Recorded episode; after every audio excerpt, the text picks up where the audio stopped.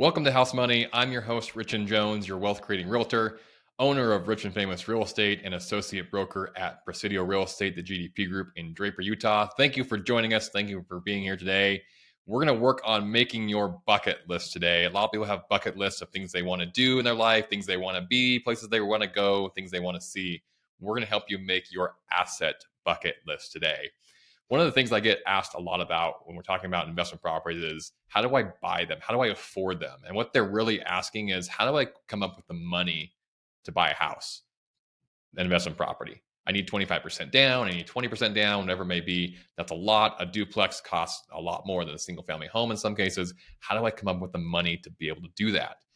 We got to get clarity around a couple of things when we're buying an investment property, not the least of which is what assets do we have available to us to be able to work with.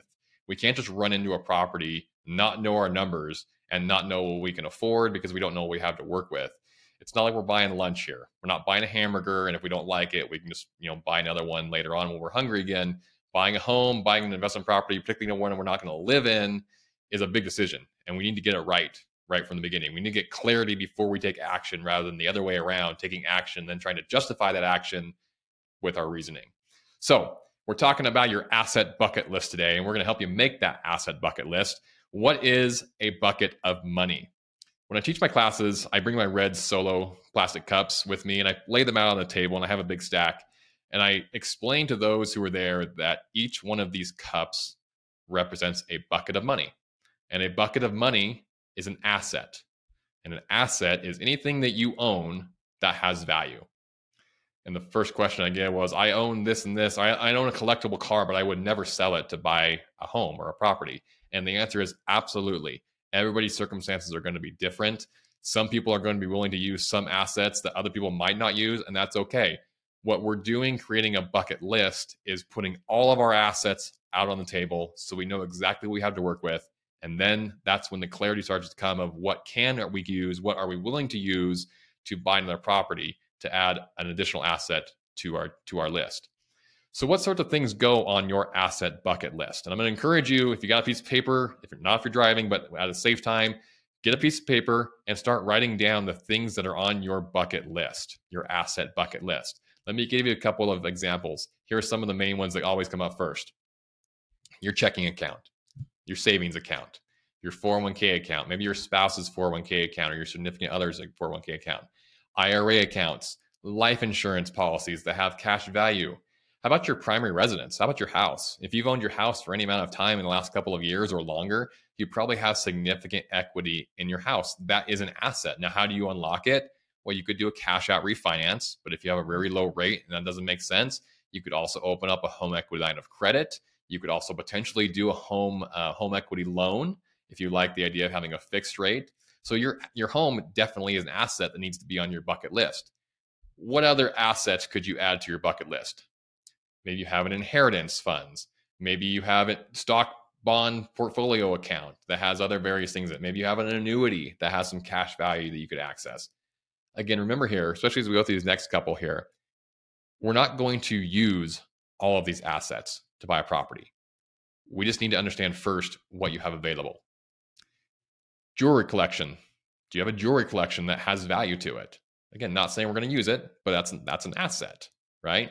How about your art collection, other collectibles like a gun collection, uh, other other types of collections?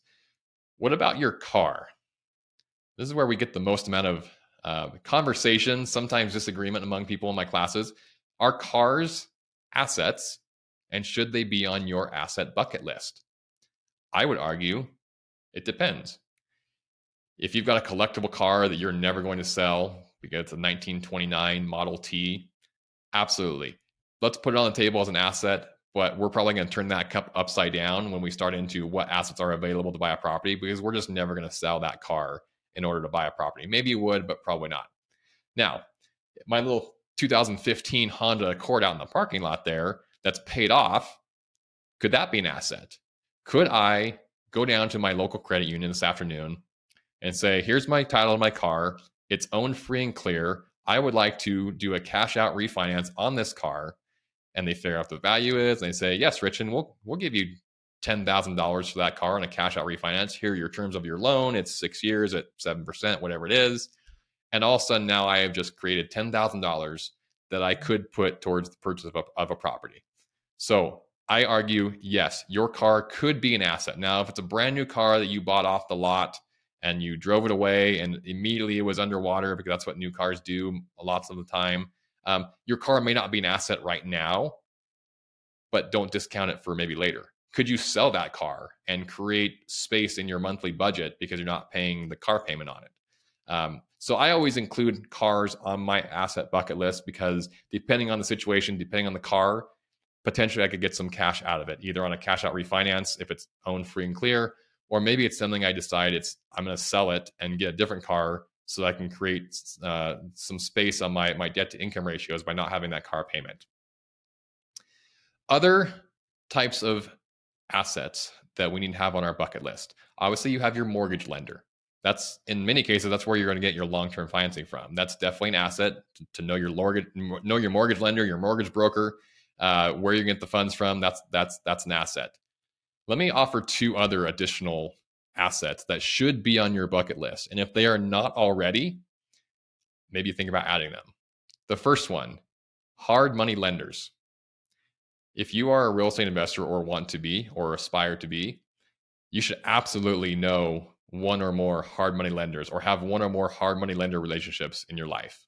That hard money lender is an asset on your bucket list because if we when you find a property that's the perfect property it fits your numbers your your it checks all the boxes and you need to buy that property in 7 or 10 days and you have ideas for how you could long-term financing it maybe you're going to rehab it and then refinance it and cash out and do all your whatever you're going to do with that property later on but you need the money right now your hard money lender is an asset. It is a bucket list item. So if you don't know a hard money lender talk to your lender talk to your real estate agent, talk to others within the industry. I, I assure you that you know somebody who knows a hard money lender. In fact, you probably know somebody who would loan you money, even if they don't consider themselves a hard money lender. They may have cash available. They, they may have cash sitting in checking or a savings account themselves that they just haven't ever been asked if they would loan it at six or eight or 12% with, you know, two points up front maybe they have money sitting around thinking to themselves man like i wish this money was was making a return. I don't really want to go and invest in anything. That's not my thing but i would loan it to somebody. And you could go show them the numbers and you know how it's going to be paid back and the terms and everything else. Maybe that makes sense. So just because someone doesn't call themselves a hard money lender doesn't mean they can't be or become a hard money lender. You just got to ask questions around people around you and find out who that is. The final bucket that i want to add to your bucket list. And this has not always been the case in the last few years. But as we've seen interest rates go higher and people have low rates that they don't really want to give up, those lower rates have obviously become more valuable. Sellers have become an asset. Sellers should be an asset on your bucket list.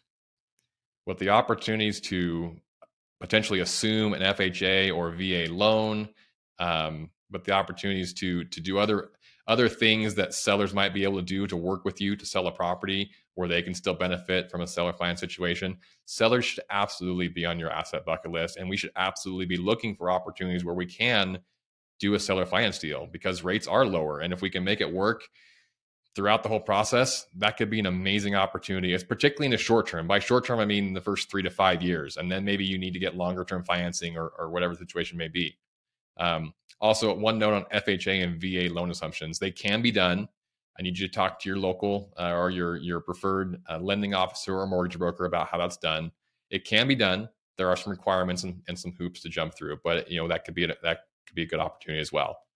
So we've got all these buckets, we've got all these cups, these red solo cups out on the table. We've now identified all of the assets that we have. We've created our asset bucket list. What do we do now?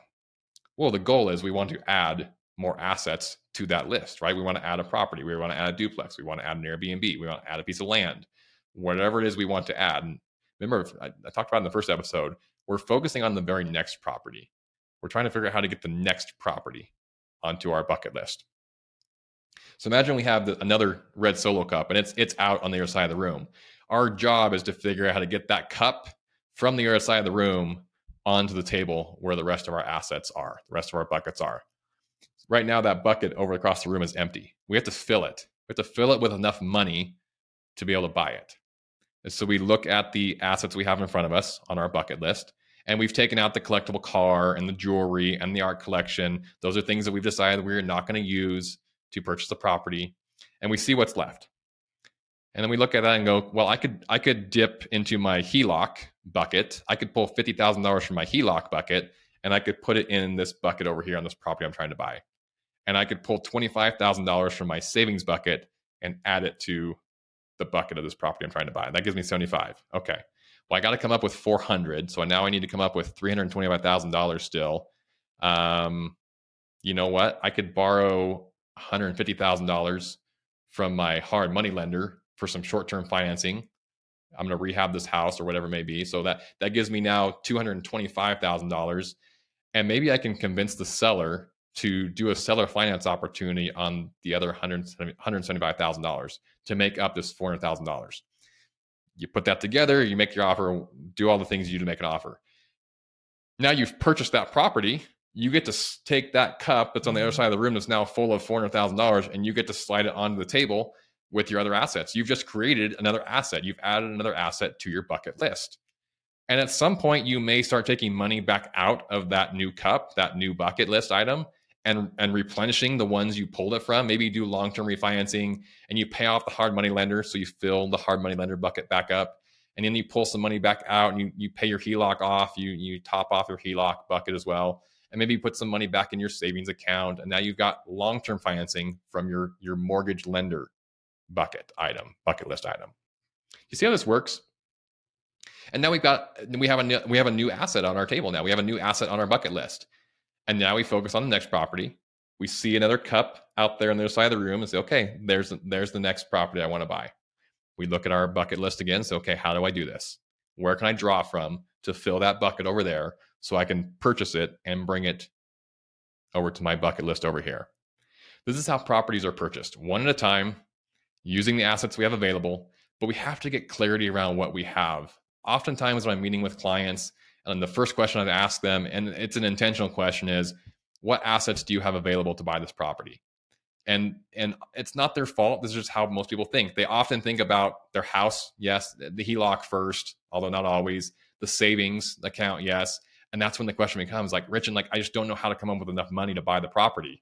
And this is where we start to do this exercise of identifying all of the assets and creating their own asset bucket list so that then they can start to see they can conceptualize they can they can chunk it down into i can pull money from here and here and here and here to purchase this one and now i get to slide that over and now i can refi you know do long-term financing i can replace money over on these replace money in these buckets i've drawn from and look at this now i have an additional asset. This is how it works. I hope this has been helpful. I hope that if you I hope that you will take the opportunity to sit down, have an honest conversation with yourself, create your own asset bucket list, and identify which assets you are willing or would be willing to use to purchase a property, assuming it was the right property at the right terms, the right price, and the right time. You put all those things together. When those when that opportunity comes along, you are going to be in a very good position to make a strong offer to add that new that new property to your bucket list. Hope this has been helpful. Thank you for listening. We'll see you next week on House Money. My name is Richard Jones, your wealth creating realtor. We'll see you next time.